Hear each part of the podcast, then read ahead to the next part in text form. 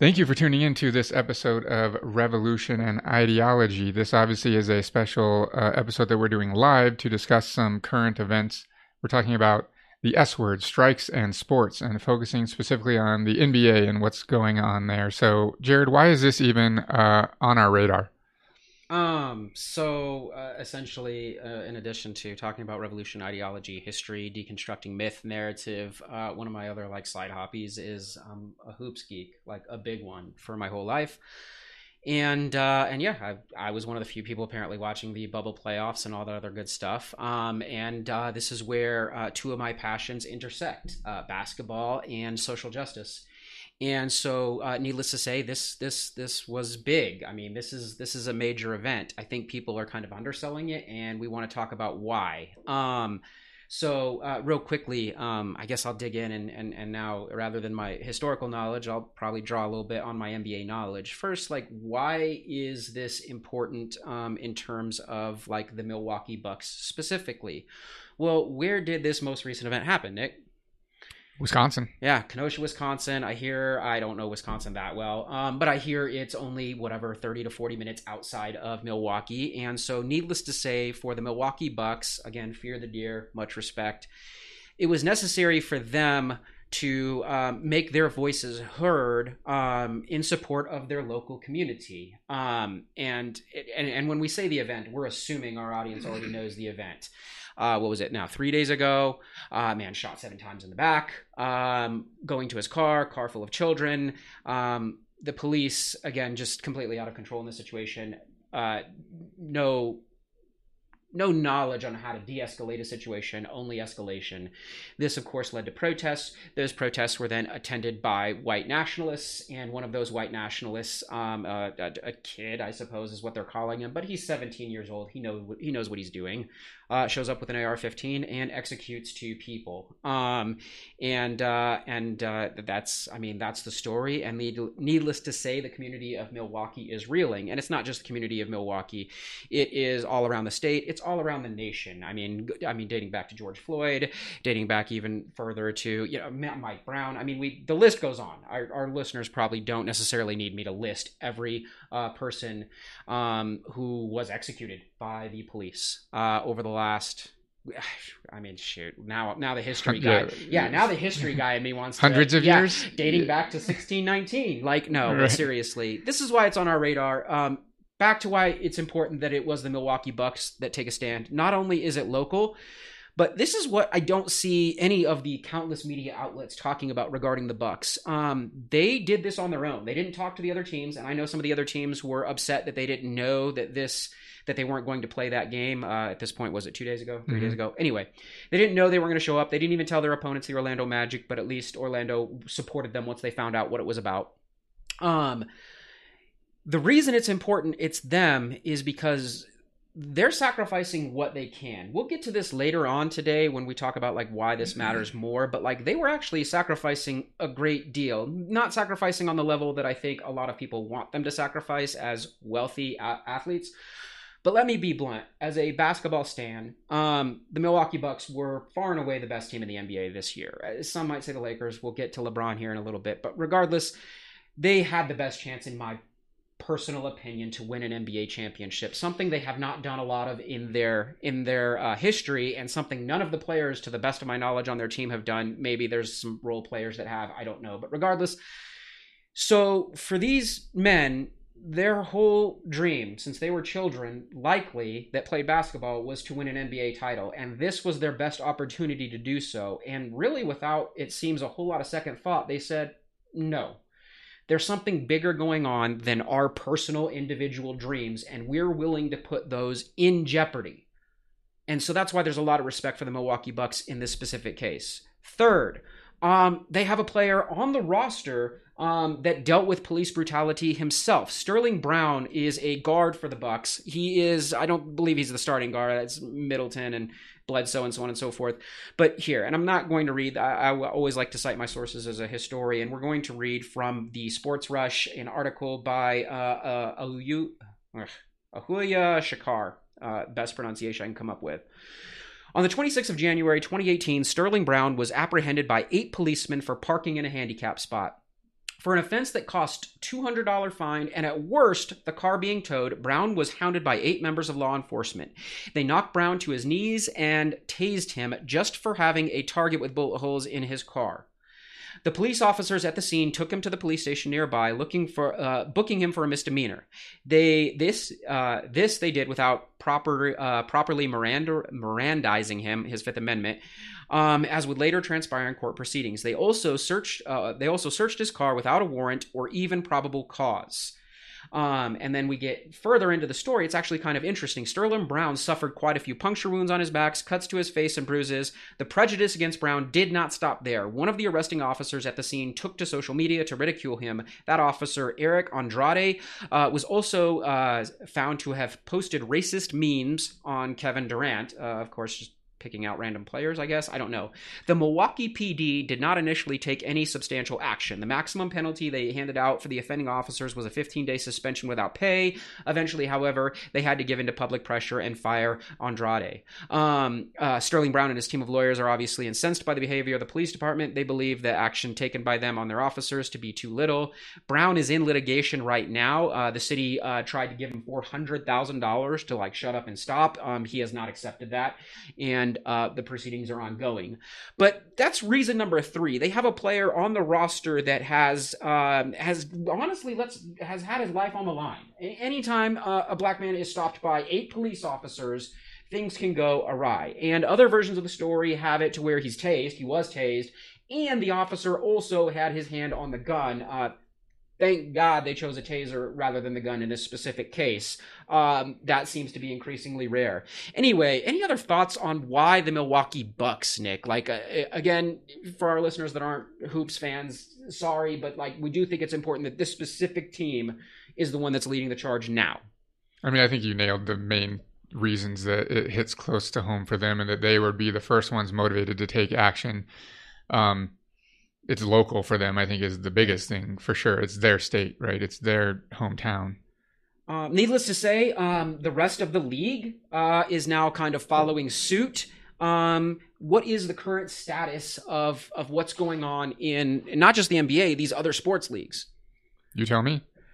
okay, I, I, guess I'm, I'm going to keep going here. Um, well, these other these other leagues are also um, protesting. Is the term we're going to use right now? Nick's going to talk about boycott, strike, the the terminology here in a little bit.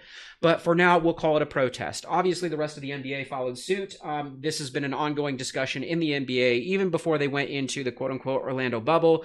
Um, one of the, the, the things that they had to negotiate with the league wasn't just playing amid, of course, the current COVID pandemic, but was playing while so many people in the communities that many of these men were raised in are, are reeling because of the constant uh, executions of members of their community by the police in the streets. Um, and one of the things that the NBA, being arguably one of the more progressive uh, uh, corporations of sports leagues um, in the United States, agreed is that they can have social justice messages um, on their backs. Uh, obviously, BLM is posted everywhere. They can wear it on the T-shirts uh, during warmups, etc. So the NBA is being is or attempting to be super accommodating. We could argue that it, it's in their best interest financially, and that's why they're doing it. I, I, don't know that we need to get in that debate right this second. They Although argue- I say you said they were arguably probably the most progressive in this arena. I don't think it's even an argument, really. I, I mean, there's some soccer leagues around the world that are also doing things, okay. but, but, but yeah, I was um, thinking definitely not the NFL or yeah, yeah I was like, thinking like NHL, NFL, MLB, like NASCAR, whatever. Yeah. yeah, like no, no, no, no, no, no, they're up there. Okay, so anyway, right now um, negotiations are taking place with the players, and among the players who are actually some are not in agreement, not because they don't necessarily uh, agree with the cause, but because they are trying to protect the interests of um, lesser known players that are not as wealthy as we like to think and who really do need these these game checks to actually kind of survive. There are, believe it or not, there are professional athletes not making um, millions upon millions of dollars. So a lot of these NBA players are looking to support them and make sure that they can still be paid or compensated, and that's why they have to play. Um, of course, there's others on the other side that are arguing essentially, like like LeBron, of course, being the most famous, that that the cause is bigger than all of this. Those negotiations we'll get into a little bit later. But regardless, the NBA is on a current hiatus. Following suit impressively um, was actually uh, uh, Major League Baseball. I just didn't see it coming based on their fan demographic or their traditional fan demographic to if I'm honest with you. I just thought they might think that's too risky. I don't know that the entire league is doing it but individual teams are. The Colorado Rockies uh, representing the hometown love them um, the Boston Red Sox big name there. Uh, who else did we see? Baltimore Orioles. I, I, I mean go back to 2015 they had Baltimore that that's mm. that's a mm-hmm. no-brainer so there are certain baseball teams that are getting on board impressively the NHL I didn't see it coming again based on like uh, demographics. Really, I just didn't see it happening. But uh, here we've got a shout out, and I am not a hockey fan in this case. I'm a hoops nerd, but I know very little about hockey. So I was introduced to Evander Kane recently.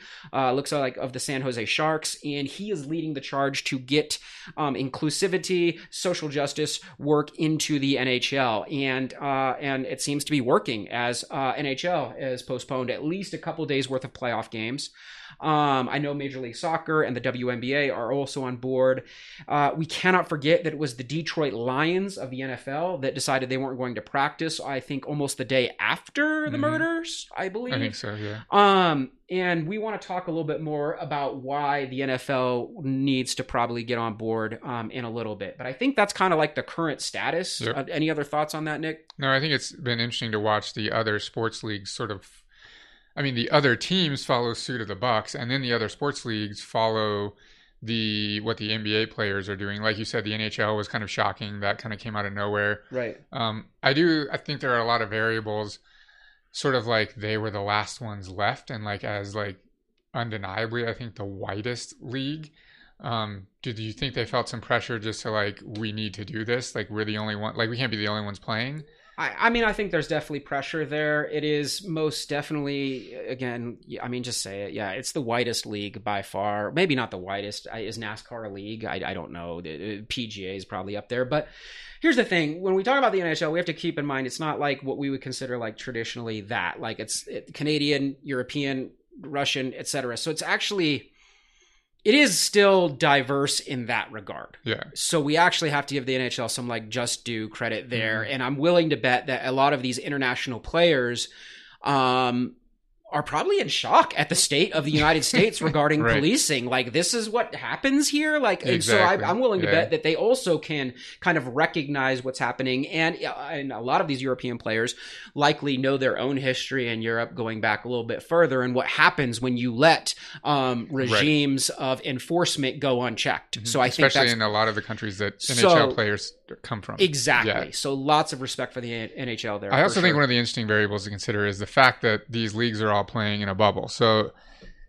I'm not going to say it makes it easier for them to make this decision, but it's just a whole different landscape that they're dealing with right now the fact that they're in the playoffs and they're in the bubble. And I, I wonder how different this would be, or if it would be different at all, if they were just regular seasons and we weren't dealing with COVID, and how much, what, what kind of, how the dynamic might be different. I don't know the answer to that. It's just interesting to think about for sure. Yeah. Uh, like I said, the NHL was a surprise. I don't expect anything from like some of the other bigger sports, like, you know, again, the PGA or NASCAR or anything like that. I, for uh, obvious reasons. For obvious reasons, I just, yeah, it is what it is. Mm-hmm. Um, so anyway, uh, as far as like protest in sports in general, like why why does this matter? Why should we respect what these professional athletes are doing?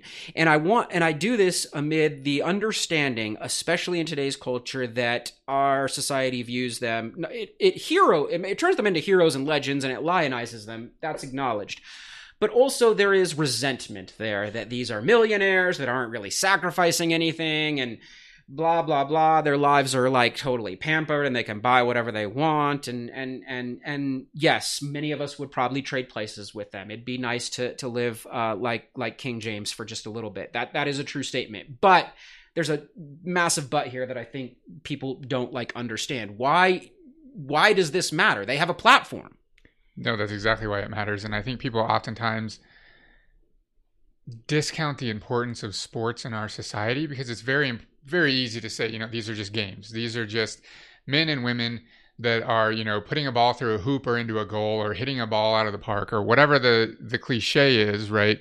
And that it, it's not important in our society. We could survive without sports. But it provides very very crucial functions in our society from socializing us into the norms of society to providing very important entertainment functions and so on. Like sports as an institution in american society and every other society that i'm aware of right now is incredibly important for the healthy operation of society. We think I teach a class called Sport and Society where we go into like the details of sociology of sport and we try to do a thought experiment of like what America would be like without sports and like I don't want to be like hyperbolic, but like America wouldn't be America without sports. Like that's how important it is. That's where we've gotten at least now in modern America. So when a social justice issue or a civil rights issue makes it into the discourse of sports, that's very, very significant. And when the players are willing to take action and use, like you said, this platform that they have, that is an incredibly significant statement that they can make. And I, like you said, we view like NBA players as like these pampered athletes that are all millionaires and they have these really easy lives, and that's true to an extent. But we have to recognize that the majority of them are still black men and black men that grew up in America. And so that identity is much more influential for them than their identity as an NBA player. And are still harassed. Obviously, the Sterling, Sterling Brown example is, is blatant by the cops. But I mean, uh, you and I have been to enough NBA games, and we know that a lot of the fans there are not uh, black, and they still get to hurl whatever types of yep. insults they like at those players.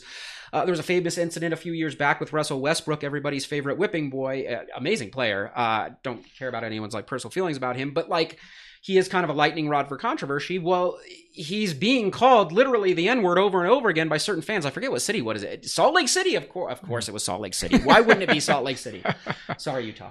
Um, but yeah, like, uh, and and but he's the bad guy for sta- defending up, defending right. himself, standing up for himself. Like this is something that that you're subjected to when you put yourself like, yes, your life is good, but you're also like, you're you're subject like just because you make a lot of money should you be subject to this type of treatment as well yeah. like absolutely not i mean and, no one should be regardless of how much money you make but i think that we oftentimes i don't say we like i mean the proverbial we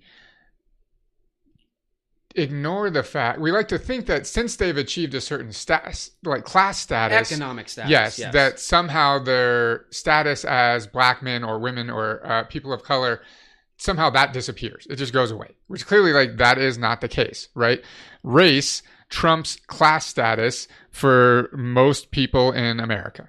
Um, and so we think that well, just because they're NBA players, they must not ever experience racism. But like your example with Westbrook, like on the court, he experienced racism. Mm-hmm. Sterling Brown parking his car in the parking lot experienced extreme police brutality and racism. Like just because these people become wealthy doesn't mean that automatically they stop experiencing racism in their lives. So well, and without going like too far off the rails, like I mean that whole the whole Donald Sterling incident from four or five years ago. Literally, the owner of the Clippers is racist and arguing like he in a way owns these black men. And exactly. that's echoing like clearly like his mentality is still in antebellum Southern America in the 1800s. Like yeah, they, they, they, they, serve him. Yep. And he is their master. Yeah. So um, that's why this is important, right? It, it, these men in this case using the platform that they have, right, to bring this to the people's attention. And I, I know people complain like, well, why aren't they doing more in their communities? And I mean, they do, right? Like almost NBA, every NBA player has a foundation of some kind and donates to their community in some kind. You mentioned LeBron, right? He starts schools and like does all yeah. of these things and like, like what do you want? For, yes, like, exactly. They are dumping their money into these communities. Will, Will Barton in Baltimore, Evander Kane right here. I'm looking at he's NHL, but like this is the idea. George Hill of the Bucks as well. Like they're this money is being funneled to the communities in need. Is it every dime they make? No, of course. They they also have to like, you know, they've earned some of to, to, they've earned the right to keep some of what they've earned. Um but holy geez, we're willing to apologize for like these massive corporations for donating a, a little, a few bucks here to charity, right. the Amazons or the Microsofts of the world. But NBA players are giving such a larger fraction um, to their causes. And no, it's still not enough to appease the the various political pundits around there. So once it becomes to the point where they've used their monetary resources to try to make change. They've used themselves to try to make change, right? Go speaking in the community and spending time there and like all of these things and being an example for people of like, we made it, you can make it too. And like, they've exhausted all of these avenues. The last thing that they are left with is their labor. Mm-hmm. And they can use that to bring attention to certain issues that they deem to be important enough. And clearly, in this case, they have deemed it to be important enough. What about the uh, disgusting, usually, and I'll say it, conservative argument that you should keep your politics out of sports? Let's let's let's let's break that that Yeah. idiocy down. There is no such things. There's no. I mean, I would argue that there's no such thing as an apolitical act, but there's no Right. such thing as apolitical sports. Sports themselves are political. We sing the national anthem before the game. We etc. That is a political act. Yes. We already know. Those of you that know, I, I'm- I'm willing to go back and research back when Kaepernick was. It. We're going to come to Kaepernick here in a minute, but like this whole idea that the national anthem was not originally in sporting events. That was that is a political act. That was to, of course, help with military recruitment and to manufacture patriotism. Uh, like, what does the national anthem have to do? What does patriotism have to do with hitting a ball or or scoring a goal or dunking? Like nothing. Absolutely nothing. But Not to we- mention the further like Right. integrations of military and sports and so on. Like the different branches of the military spend millions of dollars advertising with the NFL and MLB and so on, and they pay like. If you go to a sporting event and you see at the stadium right before the game, or you're watching an NFL game on television, and they on the field have a reunion between like a soldier who's just come back from war and their family, and they're surprised that he's there, and like the NBA or I'm sorry, the military pays for that to happen. right. This is all marketing. It's all propaganda. So for someone to say like keep your politics out of sports, No. there's no such thing. Politics are in sports, and what they're really saying is keep those kinds of politics that I disagree with out of sports. Correct. I'm fine with the pageantry and the patriotism and the the uh, overt nationalism in sports, Right. but I don't want to hear about your social issues. Yeah, that's what a- they're really saying. It's a gross hypocrisy. But like, and and here, like to kind of like now move things forward. There's a rich history, at least in American sports and probably sports around the world, of of sports like pushing, of course, social envelopes forward. Every kid in America learns about Jackie Robinson. It's the Mhm. one athlete I, well, Michael Jordan maybe or something like that, but but Jackie Robinson is an athlete like literally renowned the world over.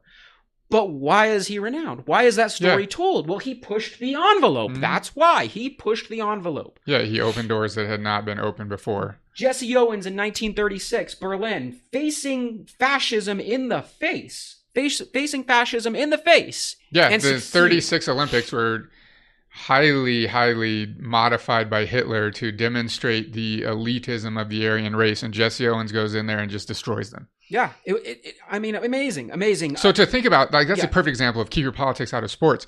Literally, him just running, competing in the events was a political act. Just Right. proving that a black man could absolutely destroy all of these Aryans and all of these events.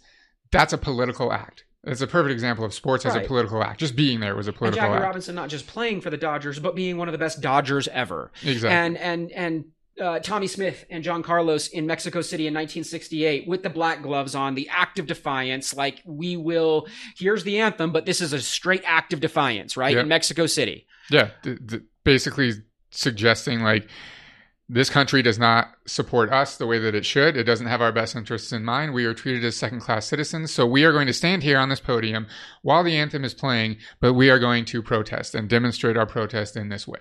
Right, Muhammad Ali, uh, and his his his is avoiding basically his protest against the 19, uh, 19 against the Vietnam War draft or the Vietnam War itself. Like we now look back on these events and and and in general, in consensus, have kind of made all of these individuals heroes for the most part, unless you're like a wildly ignorant like person, whatever. But most of the time, they're they're commonly thought of in the American uh, lexicon as heroes now what makes Evander Kane not a hero uh, and a villain, or LeBron now not a hero or a villain, or uh, Giannis? Uh, I mean, like, I guess I just don't understand like how people don't understand the events they're living within any sort of historical context. No, I think that that's the key, the historical context. I think people have a really hard time of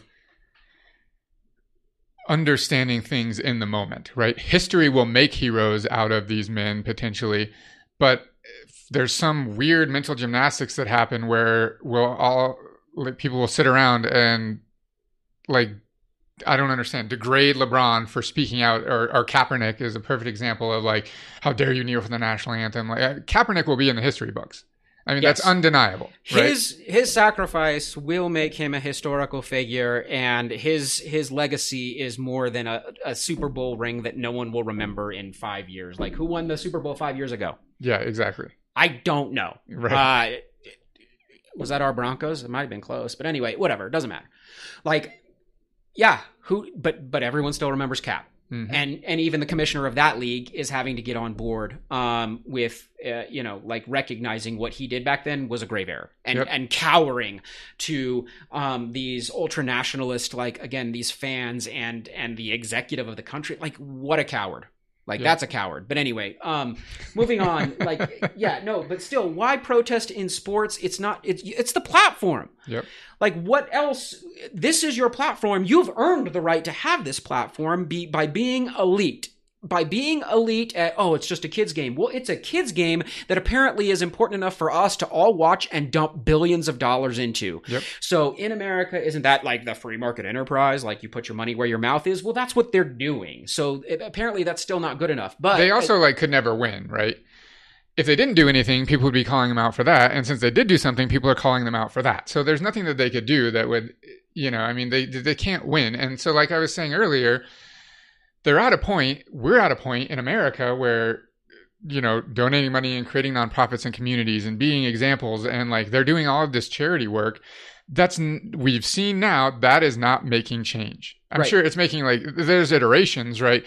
But black people are still being killed by the police in the streets. And right. so the players at this point can say, the money's not enough. I'll keep doing that. Building the schools is not enough. Being an example is not enough. All of these things that we do in the community to try to make change in the world is not enough.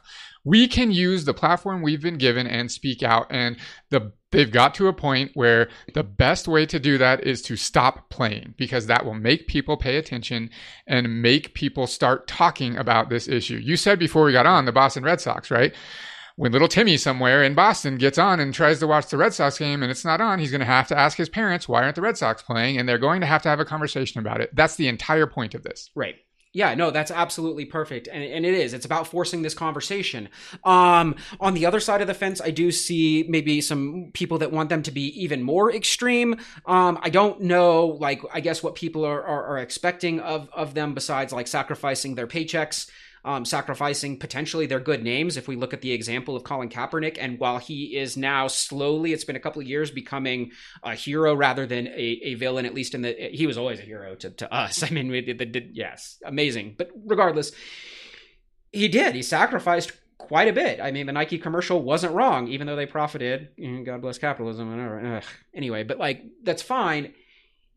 That was still a sacrifice, and and they didn't know. Like the bucks didn't know what was going to happen. They they actually were agreeing just to forfeit that specific game yeah as far as the bucks knew like yeah. their season was over. They gave up a potential championship right. to make this statement. So let's not downplay it of like well they probably knew it'd just be this game and then everyone would come back together and they'd continue the playoffs. When they made the decision they had no idea what was going to happen. They hadn't talked to the uh, nbapa the players association. They hadn't talked to the commissioner. They hadn't even talked to the other teams. Like so that this was something that they didn't know was going to transpire and and again I, I, guess that's that's the question we have the conversation is now moving forward and here's the other thing that we have to keep in mind like why protest in sports well it, sports is a product and nothing speaks to the American public more than mindless, uh, zo- almost zombie-like uh, consumption of everything. Rah, rah, rah, this is all we do here. We are disgusting in that capacity, and Nick and I are, are part of it. But regardless, um, if you can take away something that Americans like to put in their mouths or consume or whatever, that will kind of begin to force their hand. You're not going to be able to pe- appeal to them most of the time through empathy. Uh, unfortunately, if we look at the climate, you're not going to be able to appeal to them through rationale and logic. um, so, what can you appeal to Americans with? Products. They're consumer products. Yep. And in this case, sports is a consumer product. And if you can take that consumer product you'll at least get their ear. They may not like it, but I mean, seriously, like, and this is where we get to the next level. So, what's the next level? It's got to be the NFL. Mhm. Like I love the NBA. I'm a basketball junkie, uh, but I am willing to acknowledge it's only the second biggest, and it's a distant second to the NFL in its reach. Uh, baseball, I suppose, is America's pastime, but it's long since like lost the race to the other two. And and hockey, much respect, it's it's it's a distant fourth. The NFL is the biggest one. And if you can take that, if you can take foosball, if you could take that football away from again the demographic that's when conversations are really going to be had I think it's actually their vo- this action has has been amplified because of the pandemic. Because everyone now is so hungry for entertainment, just some kind of something to stop thinking about what's going on. I mean, not to, not just the pandemic, but the current political climate also. Right. We need that distraction. So I think that this action of stopping playing is even more amplified in the current circumstances, where like we're craving sports right now because we need something to distract us Right. from what's going on. Well know? and like i said like it- the, scope needs to be bigger as far as again a fan base the nfl uh, fan base is um, of a different political ilk oftentimes than the nba fan base so i think it would actually make conversations even more uncomfortable Mhm. um, and i think that's that's also I mean, let's be honest, necessary. right? Like making you and I have this conversation, or like the people that are subscribed to our Right. podcast, like, okay, that's fine. But what we really need, like you just said, is the people on the other side of the political spectrum to being forced to have this conversation. and the nfl has more people on that side of the political spectrum than the nba does because making those people force, like, confront what's going on Mhm. is the only way that real change is going to happen. yeah we're trying to be as pc as we can to describe the average nfl fan um, Right. but yeah there is uh anyway yes there's a lot to be said about the nfl fan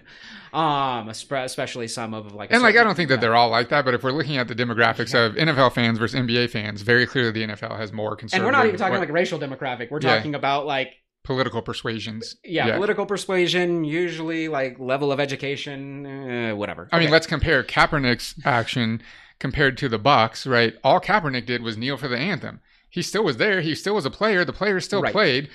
The NBA players are saying we're not even going to play. That's much more an extreme action. But Kaepernick got so much more flack, and I mean, his career it was career ending. Right. You It is career ending. So, um, but like again, he's he's becoming like now a, a he. Well, he's always been a hero, but he's being more accepted now, even by like I guess the mainstream as like this heroic again lightning rod that did sacrifice a great deal. It like I mean he sacrificed his career, uh, which uh, many people aren't necessarily willing to sacrifice, and their careers are not nearly as lucrative. Well, and as, then people, like- professional quarterback. Um, People even then give him like, well, he still got the Nike contract. He still is like incredibly wealthy, but like. People don't understand like the significance of playing football for a lifetime football player. Like he cannot do that anymore. He Right. was he was prevented from doing that.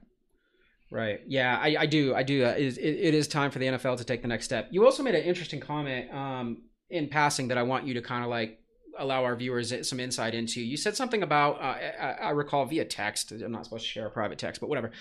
Um, no one ever asked like Tom Brady what it's like to be white Yeah. or something. we were like talking that. yeah we were texting back and forth on like what the latest was and stuff and i saw this interview by charles barkley um, so you can believe whatever you want about charles barkley and i kind of go back and forth myself but he did a really good interview with wolf blitzer on cnn and they sit down and the first question that wolf asks him was can you tell me what's going on in the black community right now and barkley like his answer was perfect because he said it's exhausting being black right now. Like I am just absolutely exhausted because it's not just the racism that we're forced to deal with for our entire lives and like everything that's going on and this trauma that we're experiencing, but also I am asked constantly because of who I am to answer for the black community and to tell people what's going on in the black community. And you have never once asked Tom Brady what's going on in the white community. So there's this mm-hmm. hypocrisy there Right. where like one man, Charles Barkley in this case, is supposed to answer for the black community and sort of tell white people what's going on in the black community and like what black people feel.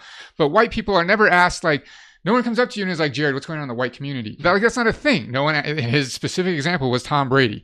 Like, Tom Brady doesn't go for an interview and someone on the news is like, Tom, please tell us what like the sentiment of whites is right now in America. Like, that's not a thing. And it's so hypocritical that we pick, we like we do this, but like that the news, the media, etc., picks people that they think somehow represent one person can represent and adequately sort of convey what's going on in an entire race of people in one country and it's Right. impossible and just ridiculous and it has to stop Yeah. it's nonsense Okay, moving on to the next topic, where, where as we kind of move forward here, labor. Like, and and this is where Nick's really going to kind of shine. This idea of labor. So there is debate. New York Times even even came out with an article about it today. We were looking for one yesterday, but regardless, they came out with one. Um, some people are calling what's going on in the NBA uh, a boycott. Um, Nick and I, being a little bit more radical, want to just call it what it is. We see it as a strike. But then I think all people, what Nick has discovered, um, and he's the sociologist here, is that all of these terms are probably actually incorrect for what's transpiring. What is this? What yeah. is this work stoppage, for lack yeah. of a better term? So we have been talking about the past few days how the media refuses basically to call it a strike. Overwhelmingly, they're calling it a boycott. Mm-hmm which I think has very specific discursive intent, right? Like they're meaning to frame this in a very specific way by not using the term strike. But first, let's talk about the difference between the three, and then we'll come back to why they don't call it a strike or why they are probably don't want to call it a strike.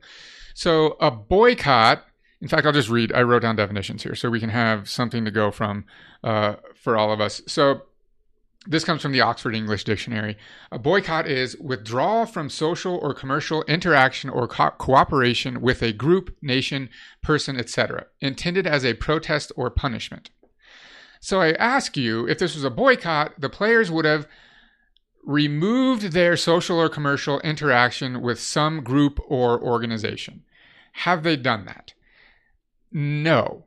Like that hasn't. They're not happened. playing the games, but exactly. they are still associated with the NBA. Exactly, and yeah. so uh, this is like they're framing it as if it's like the players versus the NBA, which absolutely is not the no, case. No, it's not. It was different when the Clippers decided not to play in, I don't remember, when was that, 2015, 16, 17? I don't know, whatever.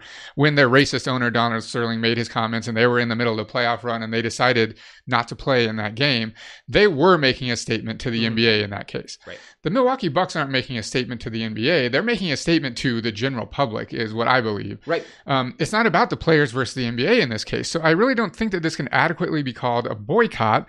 They're not like boycotting anything. It's not like they're not buying goods or something. Like that's not really an adequate way, the best way to describe this. So let's talk about a strike.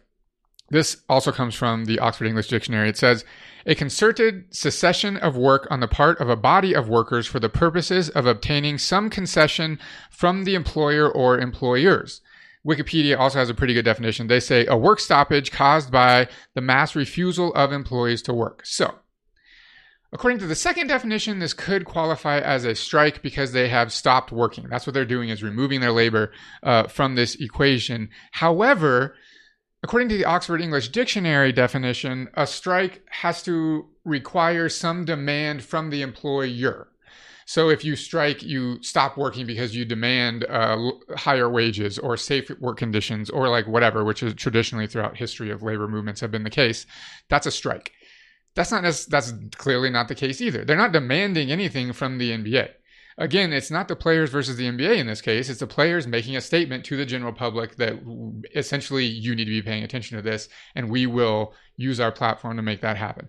Then I just have one more term so that people are aware. Uh, some people have referred to this as a wildcat strike. So a wildcat strike is a strike taken by unionized workers without union leadership's authorization, support, or approval. So if you're the member of a union and you go on strike without approval of your union, that would be a wildcat strike. If this was a strike, it would be a wildcat strike because, because the, the, union has the players union did not approve like this action. did, yeah. But it's not a strike in the first place, so it can't be a wildcat strike.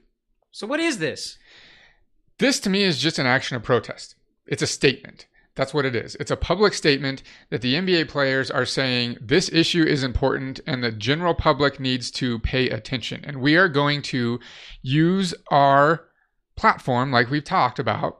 The one thing that we can do, because clearly, like our charitable work, the things that we've been doing, clearly playing basketball is not changing anything. Mm-hmm. So let's stop playing basketball. Right. Let's stop the thing that we love, the entertainment function that we provide the American public, I guess, national, global public to some extent. We're going to stop. It's that. not to some extent. Like yeah. the NBA is now it's the second biggest league in the world. It's the second biggest in the United States, the NFL. Obviously, it's the second biggest sport in the world, but that's not to the NFL. That's to, of course, real yeah. foot, real football. Yeah. yeah. No one in the rest of the world cares about American football, but right, yeah. yeah. So it's not a boycott, it's not a strike, and it's not a wildcat strike because it's not a strike. So it's it's a protest. That's right. what it is. It's an action of protest. Just like it is similar in that, like definitionally, to Kaepernick's action. Right. He wasn't boycotting. He wasn't striking. It was a protest. He was protesting what, what same thing and it is bringing attention to the issue like it has like you have to bring attention to the issue especially for that cognitively dissonant willfully ignorant um, side of the uh, political spectrum that that that 30 to 50 percent of the country if, if we want to believe like the the various polls need to be forced to face um, what other people uh, have to face on the daily. They have to see it. They have to be able to to look at the images, the clear images of a 17 year old white dude with an AR 15 shooting protesters rationally. They have to be able to see it. I don't know that, that that's going to work. Um, countries feeling very divided on that, on, on, on topics like that. But regardless, the conversation needs to be had and people need to be faced with the uncomfortable truths. Um, once they're faced with those uncomfortable truths, how they react, well, that's going to be on them. And the NBA players, like the Bucks, I don't believe are, are, are really aware of what the ramifications could be of that. But regardless. Well, plus that's not their responsibility, right? That's not it's their not their responsibility to guide the conversation like that's that's not but once reasonable the to ask comes out and people are yeah. and we see this throughout the media um, a specific media source in particular um, willingly taking kind of sides on this uh, the police uh, the police in wisconsin national police sources all taking a, a side on this and and that side is very clear. It's a side that lacks uh, any sort of empathy it's a, a, a, in my personal opinion now i won't speak for nick it is a side that is morally bankrupt and it is a side that is ethically inconsistent um, and laced with hypocrisy. Now that's fine if you are willing to stand behind those things at least now the nba players or other fans or other family members or community members or whoever they have to interact with now know that about those people so at that point, it's on them to choose what they do with this action. Do you continue to engage and try and um, help these people understand what it's like to be uh, to live this experience, or do you let them go and and and and deal with the fact that the world is progressing with or without them, and that these childlike tantrums that the white nationalist community is throwing, uh, that yeah, it's a dying breed. I mean, there's also something like any said... animal backed in a corner. This is them backed in a corner at this yeah. point it also makes it impossible for people to like completely ignore the issue, right? Right. Like there, it's absolutely impossible to someone to be like, "Oh, I had no idea that that was even going on." Like, li- like, have you been working in a cave for the past 20 years I, like i don't understand like the nba didn't happen the other day right. all of these sports leagues like they had games that did not happen so that sparks a conversation and that i mean that's all we can expect from the nba players in this capacity is they took their labor power. They decided collectively, starting with the Milwaukee Bucks players, that they were not going to play their game that night. And that sparked conversation. I mean, no better example than we are having this conversation right now. And it's everywhere in every media outlet. Right. And and again, histor- history, we've gone through it. it. It works. I mean, Kaepernick being the most recent example, Jesse Owens being one of the older examples, Jackie Robinson, Tommie Smith, all in between. Uh, Martina Navratilova, I can never pronounce it correctly. Got to give her a shout out. Mm-hmm. But anyway, like, like this is something that that that needed to happen. And i think it's actually again important that the conversation continues. So like why like why does this matter? Well where that that's what we're talking about right now. Where does this go from here for these leagues? We don't know. It's not on us to prescribe their actions. Mm-hmm. But like, what do you think the aim might be? Like, what's the goal if you're an NBA player? Or again, we are really crossing our fingers, even though neither of us are really football fans anymore. I'm a reformed person. I had to give up that and and everything it stood for. So, uh, sorry NFL fans, but whatever. I had to give that up. But anyway, what are we hoping for uh, as we go forward here? I mean, I think we're hoping that the players and the leagues themselves can be become sort of leaders in this conversation and examples of inclusion and equity and making social change, standing for social change, standing for the things that are right in in our country. What that looks like specifically, I mean, that's like you said, not up for us to decide. It's got to be a collaboration between the players and the leagues and the owners and so on of what that means for them and the players, I think, really have to lead the charge in this case because, as we know, there's a huge lack of uh, coaches and owners of color in every league. that exists. So the players are going to have to use their labor power to make this happen, which brings me actually to another point on labor. I want to use this as an example to demonstrate sort of class stratification in the United States because we fall into very often times like lower, middle, upper class, and then it's like middle, upper class, and upper middle class. And I want to use this as an opportunity to inject a little bit of Marxist theory here and talk about the difference between the proletariat and the bourgeoisie, to use Marx's terms, and their relationship to labor and the means of production. So the means of production mean they are, I mean, in Marxist times, it was like the factories, etc. Uh, so we have your proletariat or bourgeoisie based on your relationship to labor and to the means of production. If you can buy someone else's labor, you are bourgeoisie in theory. We're going to use this like very simple sort of dichotomy here. I want to stress the importance that NBA players in this capacity are proletariat. Just like you and I and everyone else that uh, doesn't have enough wealth or resources to make use of someone else's labor to profit from. If you profit from someone else's labor, you are bourgeoisie. The NBA players, in their capacity as players, I mean, all professional athletes, in their capacity as professional athletes, are proletariat. They're in the same class as you and I. So the power that they have is to use their labor to try to make change in society. And withholding that labor is an incredible, massive action, especially if you can do it on a significant scale, right. which is why, leading us back to this boycott strike, wildcat strike, why I believe that the media is absolutely at all costs avoiding using the term strike. Excuse me, the term strike.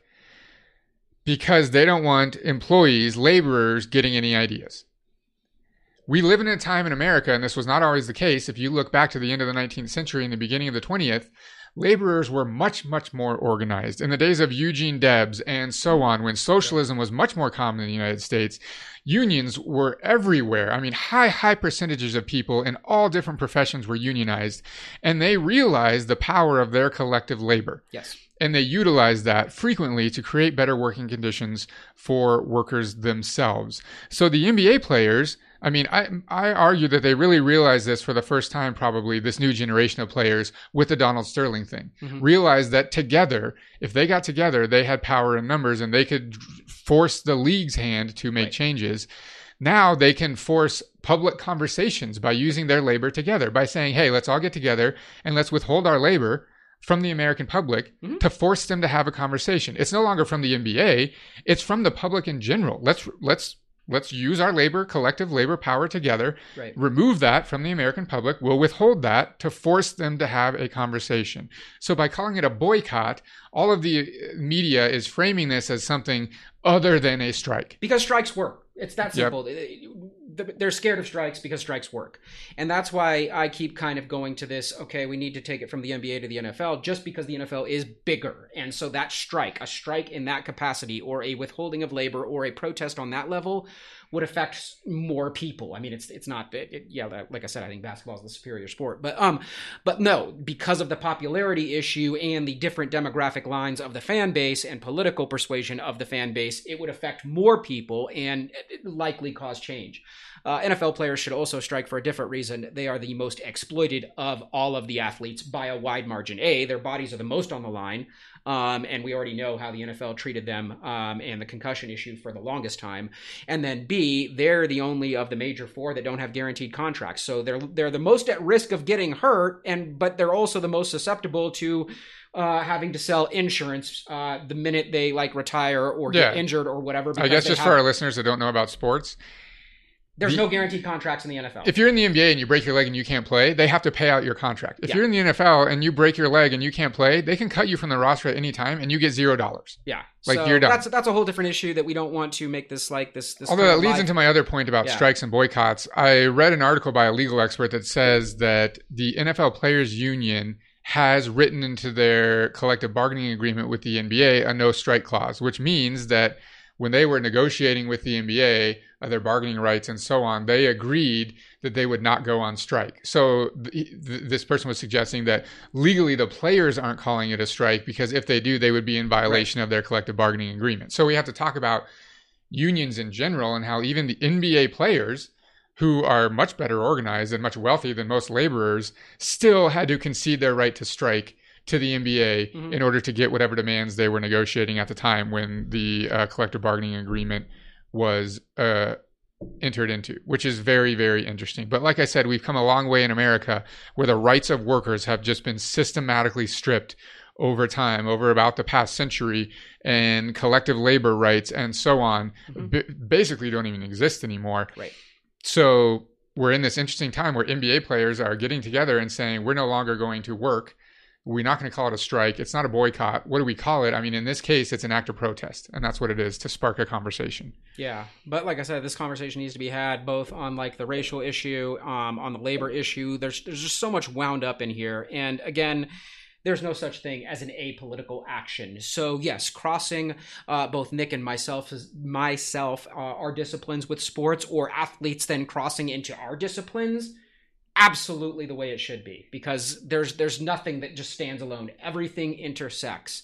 Um, okay, so what else do we have to say regarding the NBA and the NFL? I think we're or or MLB or NHL. Yeah, it's going to be exciting to see over the next couple weeks how this plays out. If there's any long-lasting ramifications, both in like the national discourse and with the players themselves and the how the playoffs are going and so on, uh, to see how this plays out and what the long-term lasting impacts are of this brave action taken by the NBA players, I think. Absolutely. Okay. So I All guess right. uh, if you like that, yeah. subscribe to our mm-hmm. YouTube channel. You can find us on revolutionandideology.com. Find us on Facebook at well. Uh, we're also on Twitter at Rev and Ideology, but most of our content is on YouTube.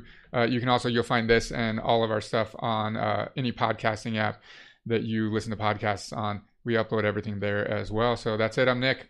Jared. Later.